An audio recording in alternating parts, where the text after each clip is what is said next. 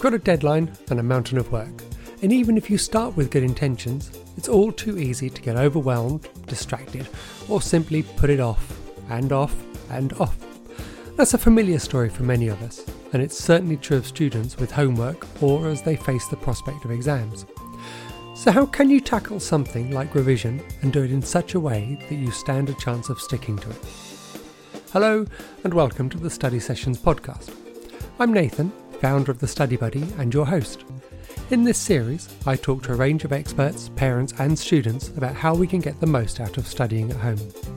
From nutrition to sleep, from stress to mental health, we'll be exploring how best to support young people There'll be a new episode out every Friday morning, so subscribe, review, and don't be afraid to share with others who you think might benefit from what our experts say. Today I'm talking, well, to myself. I'm going to explain the Study Buddy method to managing revision and study. And I'm going to talk through the five step process so that you can follow the approach with your children at home. Whether your child is preparing for GCSEs, A levels, or other exams, or simply wanting an easy way of keeping on top of their studies, our straightforward approach will help.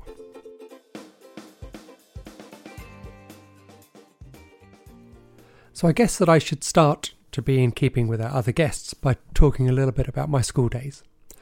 So at school I was a I was a nerd, and to be honest I still am. And learning came easily because I had a good memory. And so I found that I didn't have to try particularly hard to get good marks and that was fine for GCSEs. Managed to um, get a good collection of those, and it was all right for A levels, although I didn't get the grades that I wanted.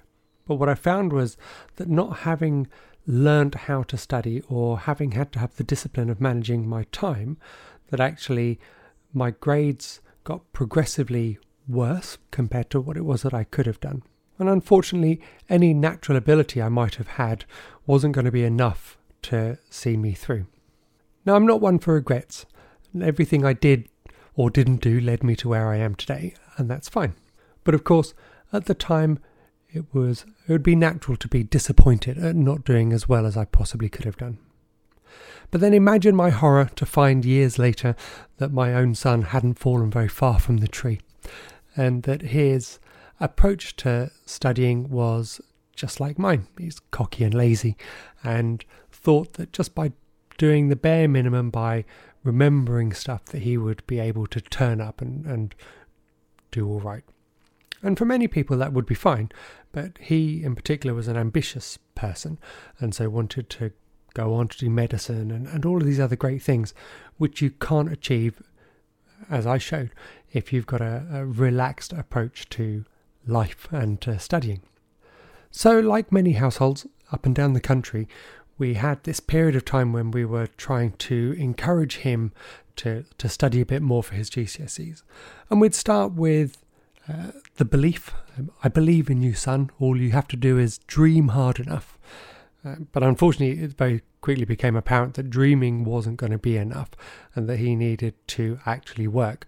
So, again, like many others, we tried a reward system if you just do an hour's worth of work or if you get a certain grade, then we will reward you with cold hard cash or with treats, uh, takeaways or cinema or such forth. But his life was already blessed, so he didn't need these extra inducements because things just appeared and happened for him in any case. So we quickly then moved on to uh, the more blackmaily stage of if you don't, then I'm going to take your PS4 away or confiscate your iPhone or, or whatever else we thought might have worked. Which, of course, didn't work, and we progressed very quickly to the shouting stage and guilt. All you have to do is study. It's the one thing we ask of you to do. Don't you know it's your life you're ruining? And so on and so forth. And of course, every single stage was as effective as the one before, in that if he wasn't going to study, he wasn't going to study.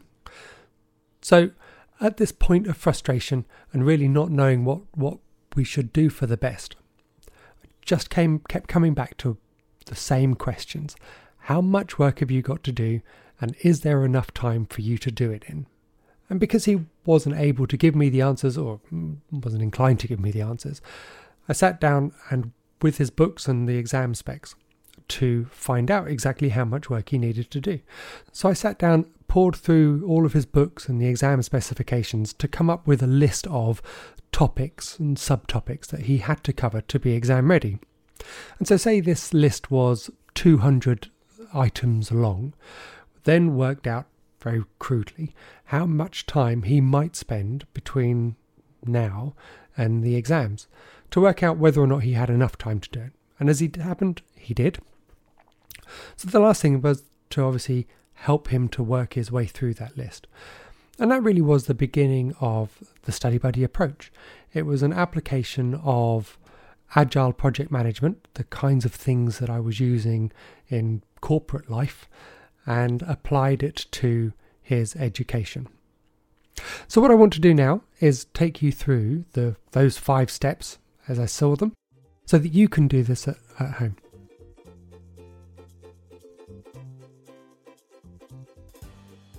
And step 1 is simply be ready.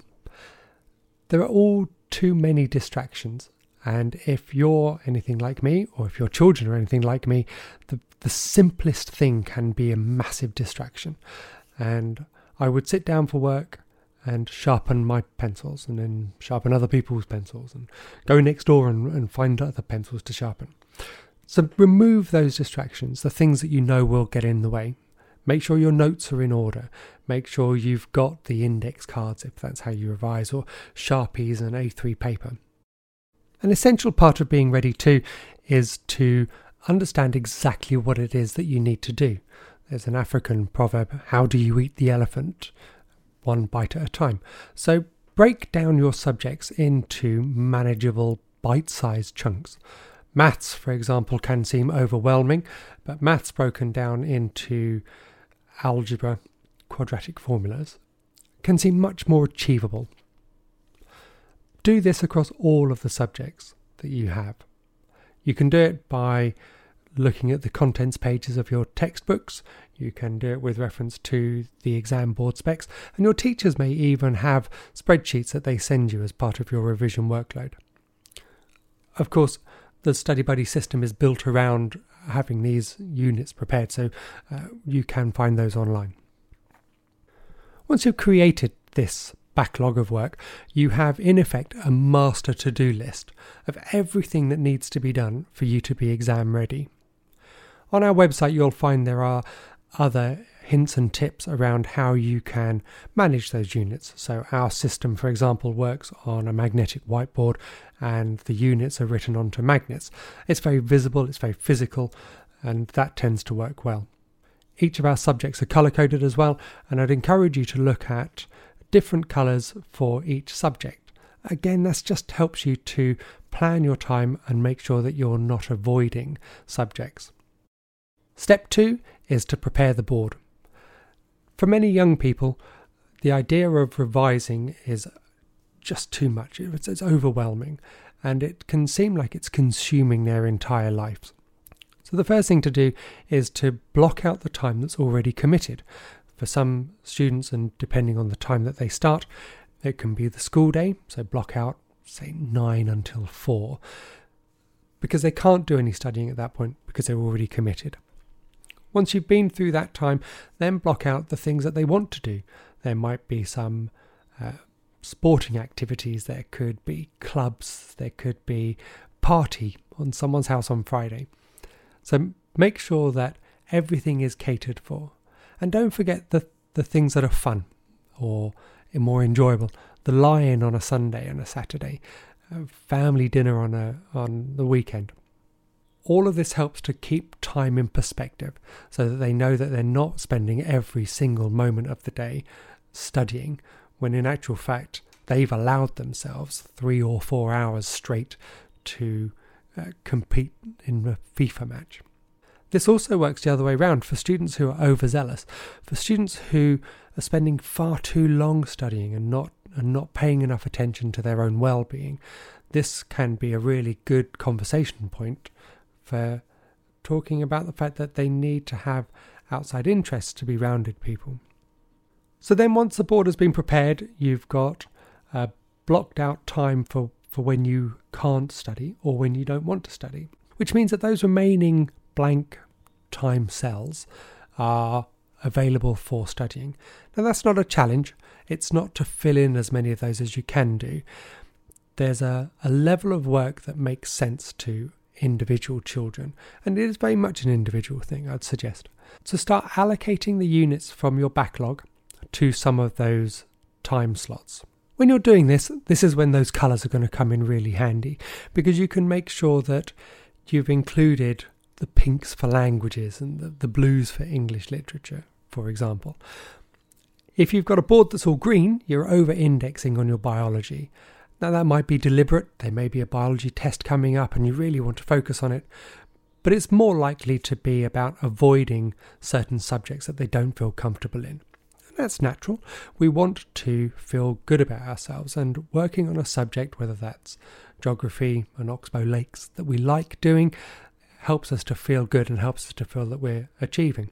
But we've heard from previous guests that part of this growth mindset is the process and working our way through. So, encouraging them to go through their Spanish if they're not especially keen on it is a fantastic result in and of itself and should absolutely be encouraged.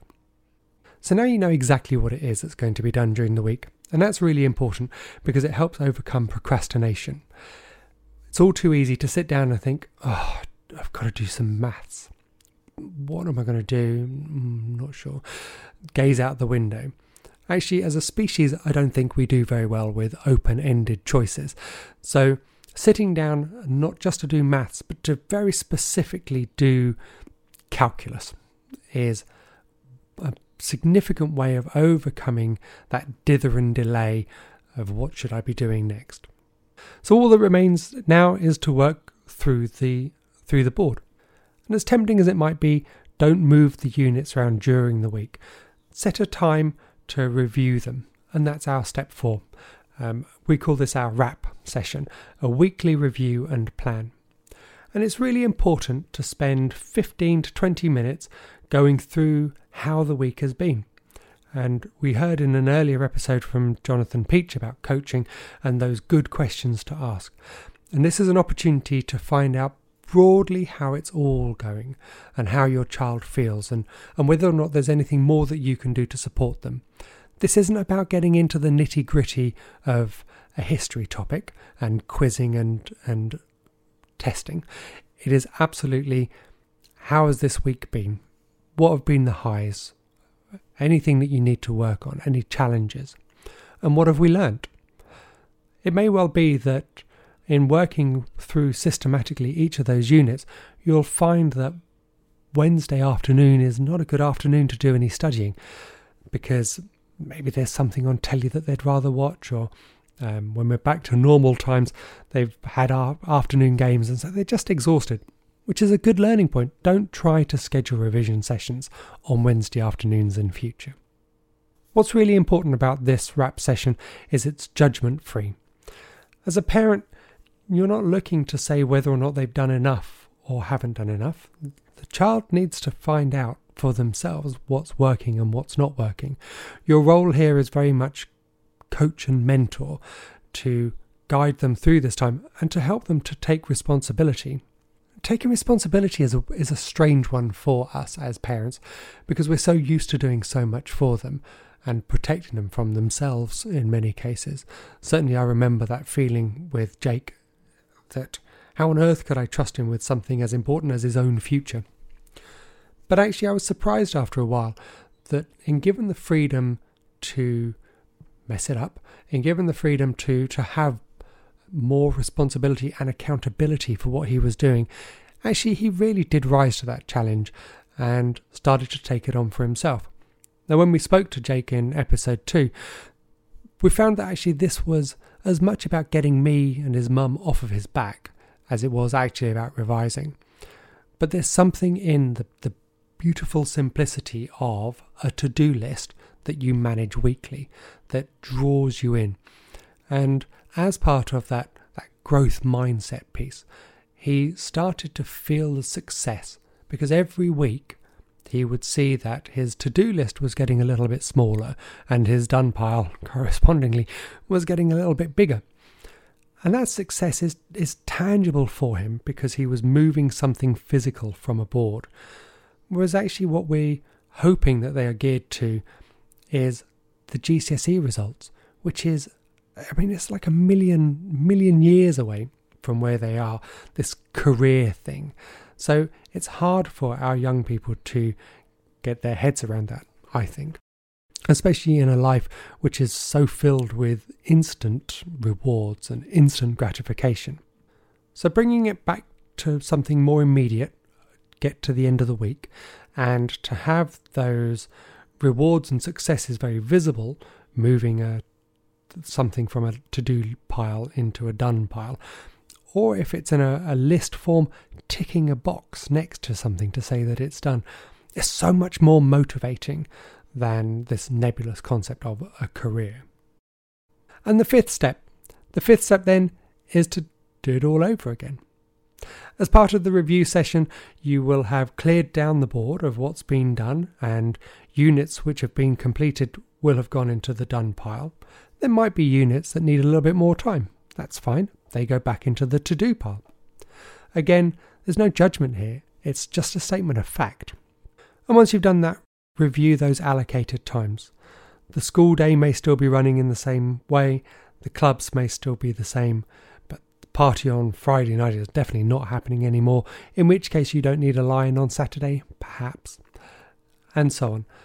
Work your way through the board, allocate the time that's already committed or that you want to keep free, and then place some of those units in and repeat the cycle. So, step five then is very simply just to do it all again. Step one, be ready, make sure you've got everything you need. Make sure your to do list is robust. Step two, prepare the board, make sure your time's committed, school time, free time, activities, and social first, then the workload.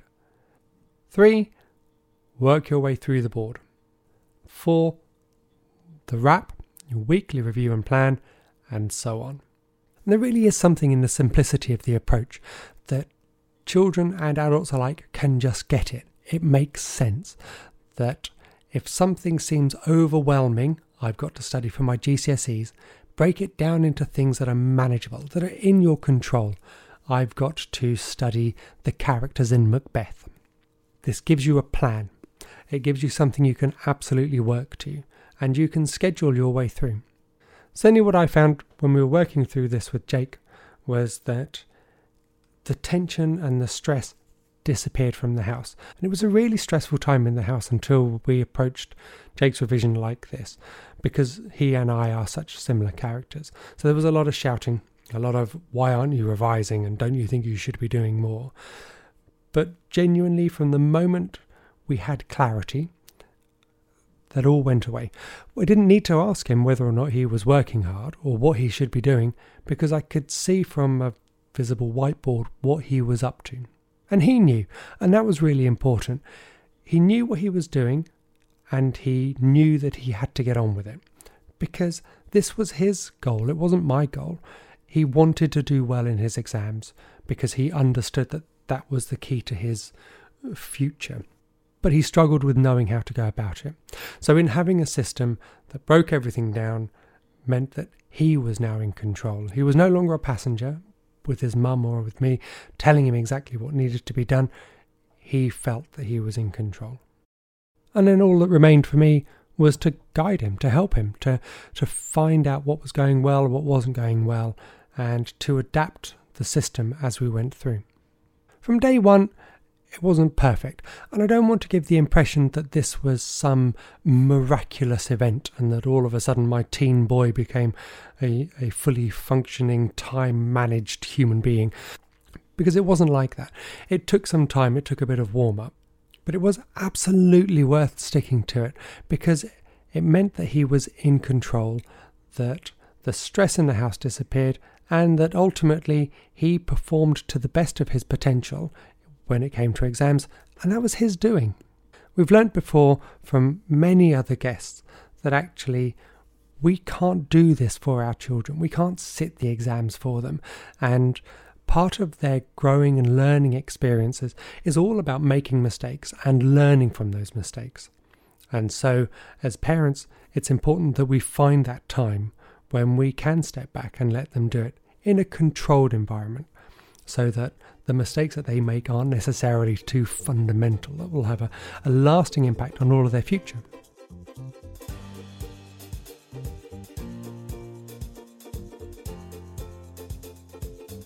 I really hope that you found this useful. Talking through the five step process is about helping you to see that there is an alternative way to structuring revision. It's perhaps a little more involved than the timetables we might have used when we were revising with subjects split out. But it works on a number of different levels, and the benefits are there for students whether they are natural. As always, thank you for listening. This was a little different, but I hope that you've enjoyed it and that you found it useful. And if you have, please don't forget to rate and review. There'll be another episode next Friday, so please subscribe and, of course, tell your friends about the Study Sessions podcast.